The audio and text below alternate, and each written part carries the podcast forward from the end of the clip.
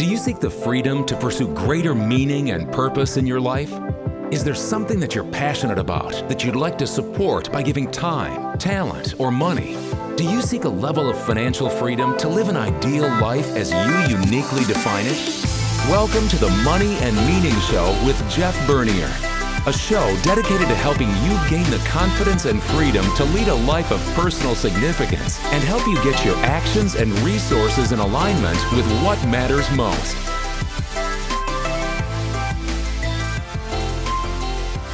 Hello and welcome to the Money and Meaning Show. My name is Jeff Bernier. I am your guide in these monthly discussions around money and meaning. And as you know, um, we try to take in this show and combine both. We have deep discussions around what gives you meaning and purpose, and how do you uncover your values, and how do you create the, the resources to go live your best life. But we combine that with wealth management topics in hopes that you can get some ideas on how to create the margin, the financial margin, to go be all that you were created to be. So um, I, I love having these conversations about money and meaning. And as you may have heard me talk about, Uh, many years ago, I did a workshop called the Money and Meaning Experience. And in that workshop, we do values clarification exercises and all those kinds of things. And I've I've been working on that on my own again um, recently. Um, and one of the one of the values that I uncovered or reconfirmed was freedom. I, I love having freedom. And of course, in in the pandemic, we all had to create ways to work remotely and to serve people from all different contexts. And so today you may notice I have a little bit different uh, background. I'm working out of my home office. We had a few technology challenges in my office today. And uh, so here I am working at my home office, um, which is obviously one of my contexts, because I want to be able to serve our clients from wherever they are and wherever I am. Um, so this is a pretty good opportunity to do the show from my home office today. Having said that, uh, in my home, I daughter lives with me, my son lives with me, two grandchildren live with me, and three pets. So if you hear dogs barking or kids crying in the background, just I'm asking for a little grace today. So anyway, so thank you for joining me today. And I am really, really excited about today's show. You know, we we, we go back and forth between some of these meaning and money topics. Well, today, uh, I think you might hear a little bit of both, but I'm just so happy to have a special guest today, Carolyn McClanahan. Uh, I met Carolyn on many, many occasions. She speaks at industry conferences. Uh, she is really an educator to the wealth management industry. I mean, she helps firms like ours uh, learn how to um, deal with the intersection of both money and health. So she has some particular expertise. Uh, Carolyn has a wealth management practice down in Jacksonville, Florida, that also does what I would call deep discovery around meaning and purpose and life planning. And she could talk about that if she'd like, but uh, she is a, a medical doctor. I was going to say a former medical doctor, Carolyn, but I guess you're always a doctor yeah. and you're still practicing at some mm-hmm. level, just maybe not for profit. And I'll, I'll let you tell a little bit more about your sto- story, but she uh, well-respected in the industry. She on C N B C and major publications, Uh, you know, Hardball, N P R, Washington Post, Wall Street Journal. Uh, she's an Investopedia Top one hundred advisor. Uh, so anyway, she's very knowledgeable in the intersection of money and health. So welcome, Carolyn McClanahan. Thanks for joining me on the show.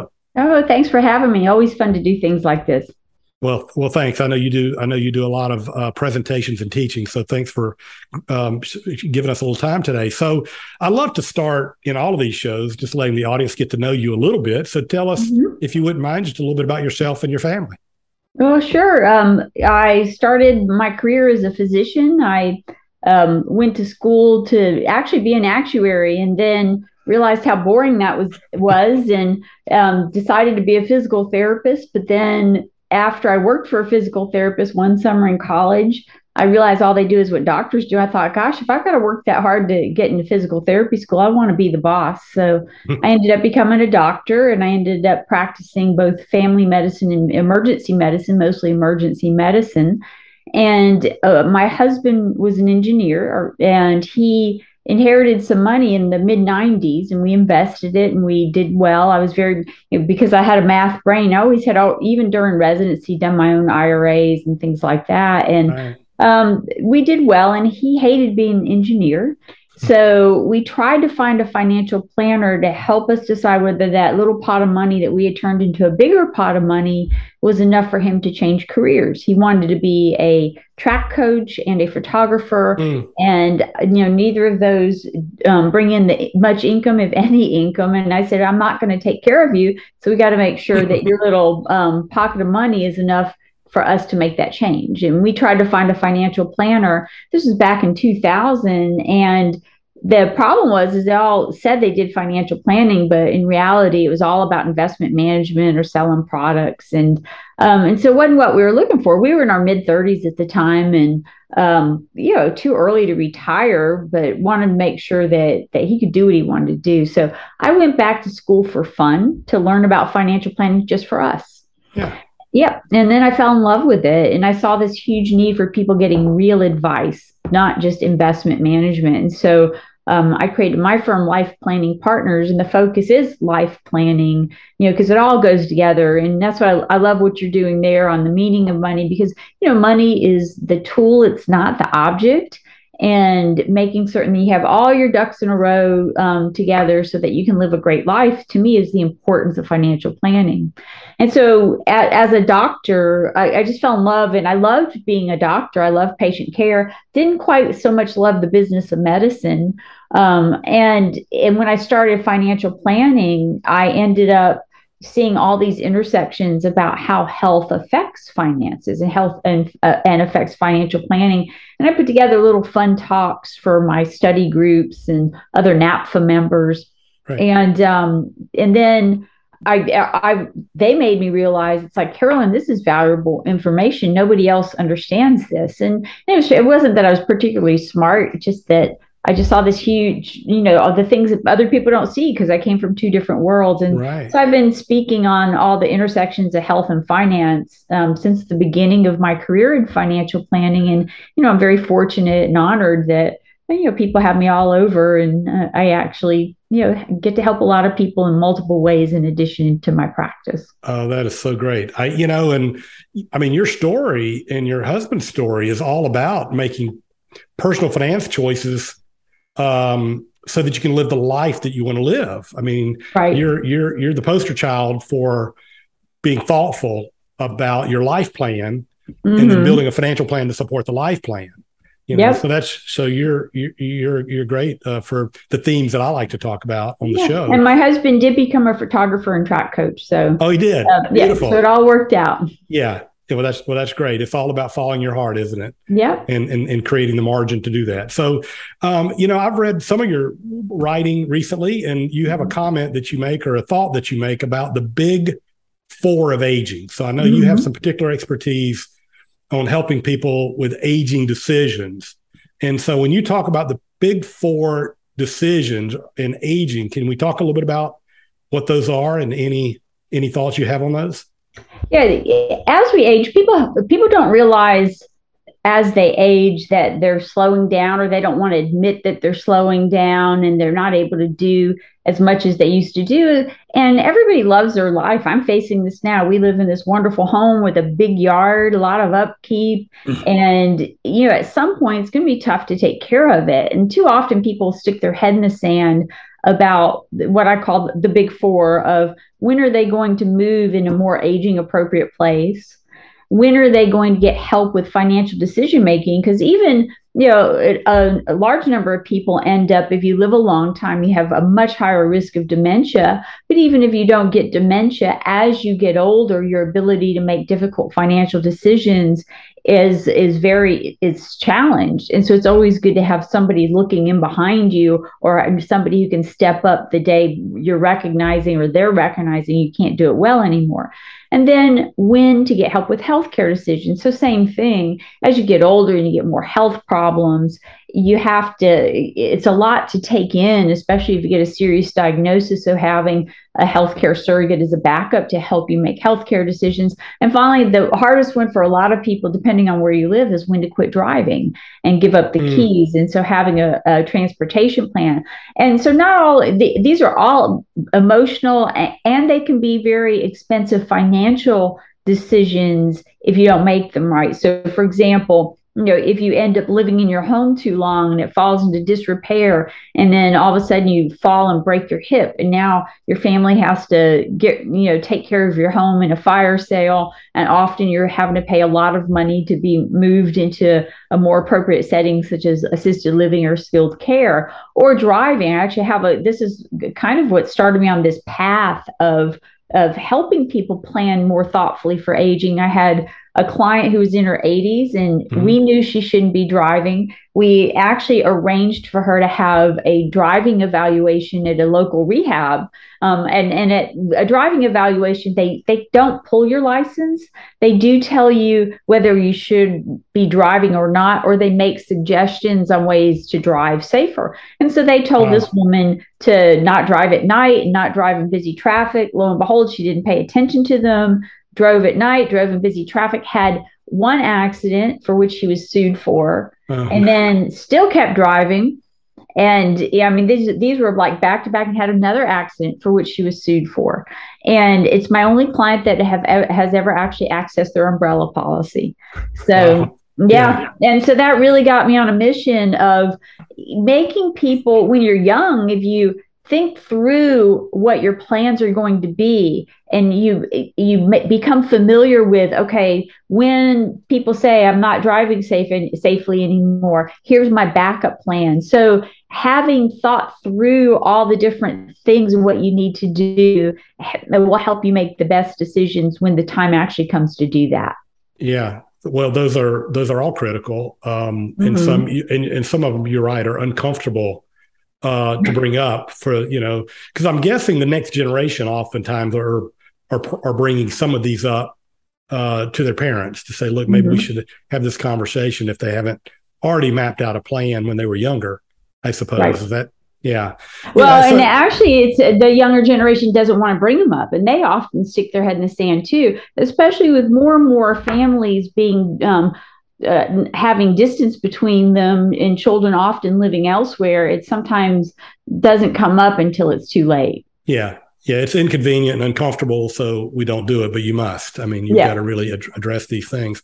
Um, I want to, I want to come back to housing in a moment, because that was the first one that you talked about. Mm-hmm. Um, but in, but in terms of, um, you know, uh, healthcare as you age, what are some of the decisions that you mentioned, having a surrogate or having a plan to help you make healthcare decisions? But as you age, what are the critical things that people should be thinking about in terms of their healthcare uh, as they age? What are some of your most important things to to evaluate? Well, first off, and this kind of overlaps between where you live and then your healthcare decisions. If you live in a rural community, I just actually had this situation with a client. It can be very difficult to get care in a rural community. So if you live in a rural community, you may want to consider locating um, somewhere that has better access to healthcare.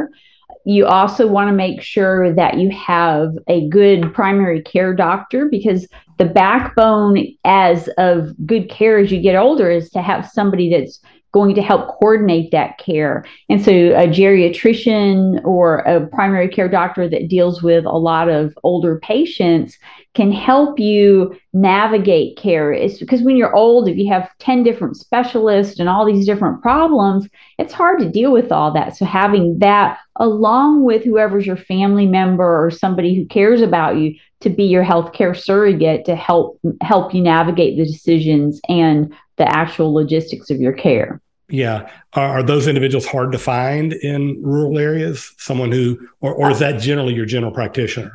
Well, even, yes. Yeah, so in rural areas, it's it's just difficult across the board to find yeah. a good primary care doctor, because there's already right. such a shortage, and nobody wants to live in the country anymore. Right. Um, and so the ones that are out there are overwhelmed because so many people need primary care doctors. Right. But, but more often, though, and what we ran into recently with a client is he had a great long-term care insurance policy.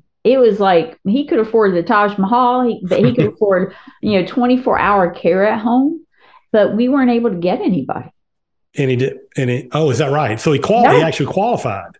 He yeah, qualified no, he care. qualified. Just couldn't he, find the service providers. We couldn't find, you know, they they had service providers, but rare. I mean, it was hard to get anybody reliable out there. It was because there's so few people. And um, and so he ended up having to move into a facility when he didn't want to, because we couldn't get care any other way. Yeah. Mm, that's unfortunate. So yeah, yeah I, we could do, I know we could do probably two shows on healthcare. And again, I know you have a lot of strong feelings about potential ways that our healthcare system is broken and how to navigate it. Yeah. Uh, we don't have time to go there today, but I, I I know I've seen you speak on that, and I know you're passionate about it. Mm-hmm. Uh, and you're, and I know that you are not only passionate, you're an advocate for a better way and better things. So I, and I appreciate that, because I think mm-hmm. it's, it's a great gift. Uh, so talk, let's talk a little about uh, where you live. Mm-hmm. And so the question I seem to get most frequently, or, or quite frequently, because I guess maybe they don't want to address driving or some of the others, is where am I going to move to? Mm-hmm. Um, and uh, um, I didn't even think about some of the issues you talked about in terms of just the actual home not being livable because it's too big or too much to keep up, or might even have risk if it deteriorates. But oftentimes it's like, what are the next steps, or what are the options? Do you coach people on looking at housing options, and What what do most people think about in terms of housing as they age? Well, almost everybody wants to age at home. And, right. and in reality, that is the best way and most cost-effective way to go, depending on what type of illness you have. Or, you know, if you're just normal aging is a, a, a issue of frailty, um, it's usually pretty easy to age at home if you have the home set up appropriately, you know, with, and so make certain if you're thinking of moving or downsizing or whatever it is you're going to do where you live, make sure that you look at your new living situation with an eye to it being aging friendly. So, you know, like not, not huge, tall countertops and cabinets that you can't get to, or multiple stairs or any stairs, or make sure the doors are wide enough to be able to fit a walker or wheelchair, and that you can get into the showers and tubs. And so if, and, and we actually encourage clients to start thinking about this in their late fifties, early sixties, because that's when most people are considering, what am I going to do? Like when I retire, when I quit working, yeah, kind of empty so, nester phase. Yeah. Mm-hmm, yeah. And so once, once they start hitting that situation, is if you are going to move, make sure any move is into something that has the potential to be aging friendly if it's not already aging friendly. And there's a whole list. You, Mayo Clinic has a great list of how to make a house aging friendly. Now, the other consideration, though, is if you are a healthy person and you're going to live a long time, you do have a high risk for dementia. Right. And a lot of people say to their families, I want to stay in my home no matter what. And, you know, and the problem that you get into is if you have dementia, it can become very unsafe, not only for you as the patient, but also for the caregivers. And because you could burn down the house, you could escape. I mean, we see the silver silver alerts. That's what they call them in Florida. I don't know if that's what they call them everywhere. Uh, Florida's a lot of older people, of course. And that's when an older person who has dementia has disappeared. And so you're, they're looking for, you know, old people all the Wander time. Off. Yeah. Yeah. Yeah. And so, you know, making certain that your family understands, and that you understand when it's no longer safe to live at home, then you're willing to move to somewhere where you can get the appropriate care. I mean, you know, somebody with real, uh, with bad dementia who still is actually, you know, physically able to do things, you basically need two caregivers all the time. And that can easily run into a couple hundred thousand dollars a year when it's, you know, if you don't know who you are, what's it matter where you live? Yeah. Good. Yeah. Yeah. Yeah. Well, those are, those are important lessons, and, mm-hmm. um, you know, d- difficult again to talk to the next generation about, or, or even for the, for the, for the parents who may be suffering, uh, but they're obviously critical because you love them and you care about them and you want them to be comfortable. Well, uh, even, so I want to bring up an important point here on those conversations. Yeah, is please. People wait till it's too late. And the best time to have these conversations is when your parents are in their like early sixties.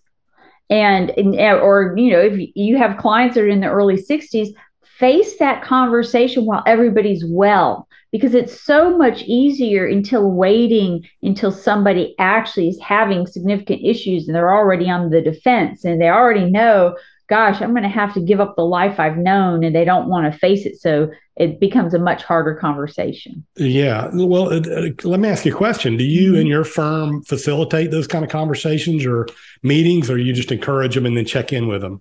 No, we absolutely do. We have family meetings, and, and so it's one of our agenda items when people hit that age, or if there's something that has happened. I mean, because some people, you know, if they have significant health issues or other factors, you could you could start those conversations when people are in their fifties is actually the better age to do it. But definitely when people are in their sixties, And and just laying out, we meet, it's a great way to do intergenerational planning. Right. You know, that if if you invite the kids in on this conversation, they're so appreciative because you've opened up the can of worms that they didn't want to address. Yeah, yeah. Well, that's interesting. I, I just just yesterday I was meeting with a client and we were talking about their uh, retirement assets, and mm-hmm. and obviously the rules have changed in terms of I R As for the next generation. And we talked about the importance of tax planning for the mm-hmm. next generation. And so, so they ask about the family meeting. Should we have a family meeting? Mm-hmm. And clearly this should be an agenda on the family meeting, mm-hmm. is how do we how do we deal with these with, with these things? That's that's very helpful. Um, and you document the discussion and you summarize in a memo of some type to everyone. Here's what we talked about. And obviously you keep that on file, uh, mm-hmm. I'm guessing, so yep. that you can be A, res- a resource to them. Well, that's that's really that's really helpful.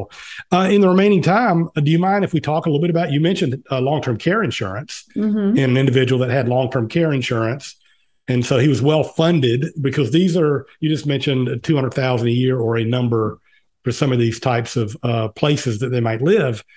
Uh, how do people finance it, and what is your view of insurance uh, to help with that?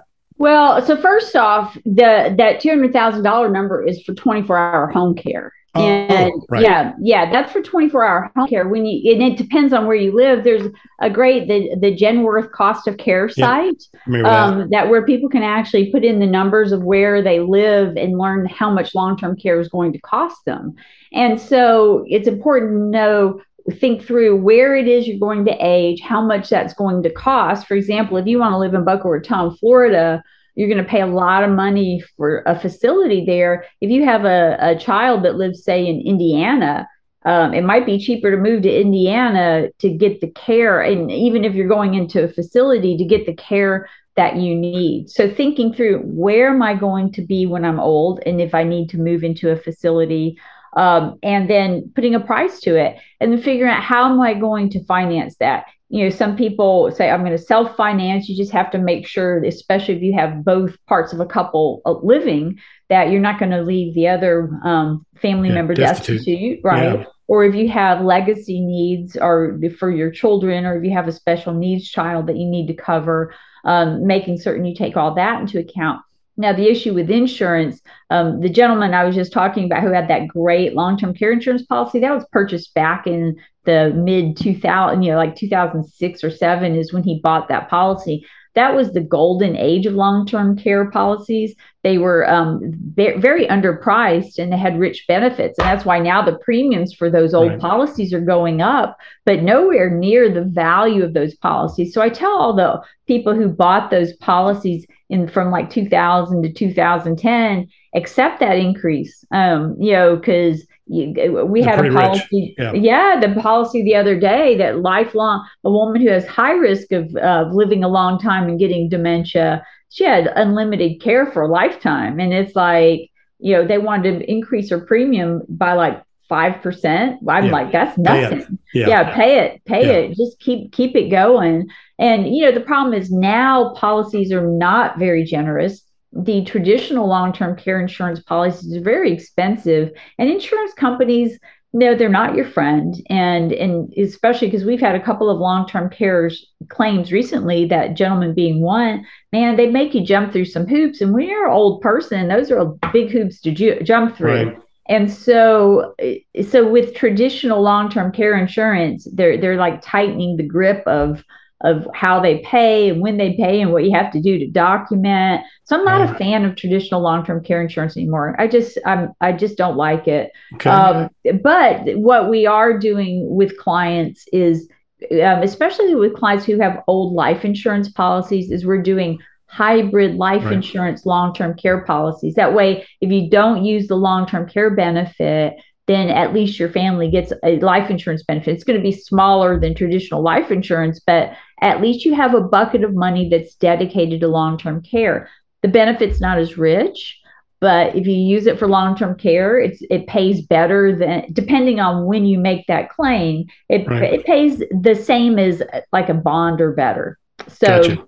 yeah, so we use it for that. For people who can self-fund, you know, the only reason we would buy a long-term care policy is that that dedicated money to long-term care means it's more likely to be used for long-term care. Because sometimes children will get a little um, cheap in using their parents' money, taking care of their parents, because it's like, well, that's my inheritance going away. But if you have money that's dedicated to long-term care in a policy, they're more likely to use it appropriately. Yeah, that's a good point. That's a great yeah. point. Yeah, I mean, my experience is um, these new hybrid products are actually, I hated them years ago. I mean, mm-hmm. years ago, they were very complicated. You know, the, the, the prospectus or the contract were this big, you know, you couldn't under, and so yeah. I, I think they've gotten a lot better. Um, and so I, like you, I, I do run into a lot of clients that have life insurance that is no longer needed for survivor needs. Right. Um, and with the current estate tax laws in place, most of them don't need it for liquidity for an estate. Right. For, for taxes at least. And so they've got these old whole life policies that you can convert to a, a hybrid of some type, at least provide a long-term care benefit. So that's mm-hmm. that's interesting uh, and good insight. I'm, um, it sounds like I've I've done something right here. So I'm sure you're doing lots. At least you, at least you, right. at least you yeah. agreed. So, well, this has been great, Carolyn. I, I like I said, I, I sent you an agenda of some things we might talk about, and, and as we were talking about earlier, it was pretty aggressive and. Pretty, oh, so yeah, I said that agenda is about two days long. It, it was a pretty, it was pretty optimistic, um, and I knew we wouldn't get to all of it, but I I really appreciate your time today. And I know the audience great, great value because I do, I do think um, for our clients who are thirty-five to sixty, they're in the middle of these discussions with their parents or concerned about their parents. And our clients that are, you know, fifty-five to ninety are right in the middle of these decisions. Uh, and some of them are obviously already consumers of um, assisted living, or, um, you know, long-term care facilities, or moving in with their children. So it's it's ripe with a need. Um, mm-hmm. And obviously the aging of America, it won't be any less important down the road. So this is very timely, I believe.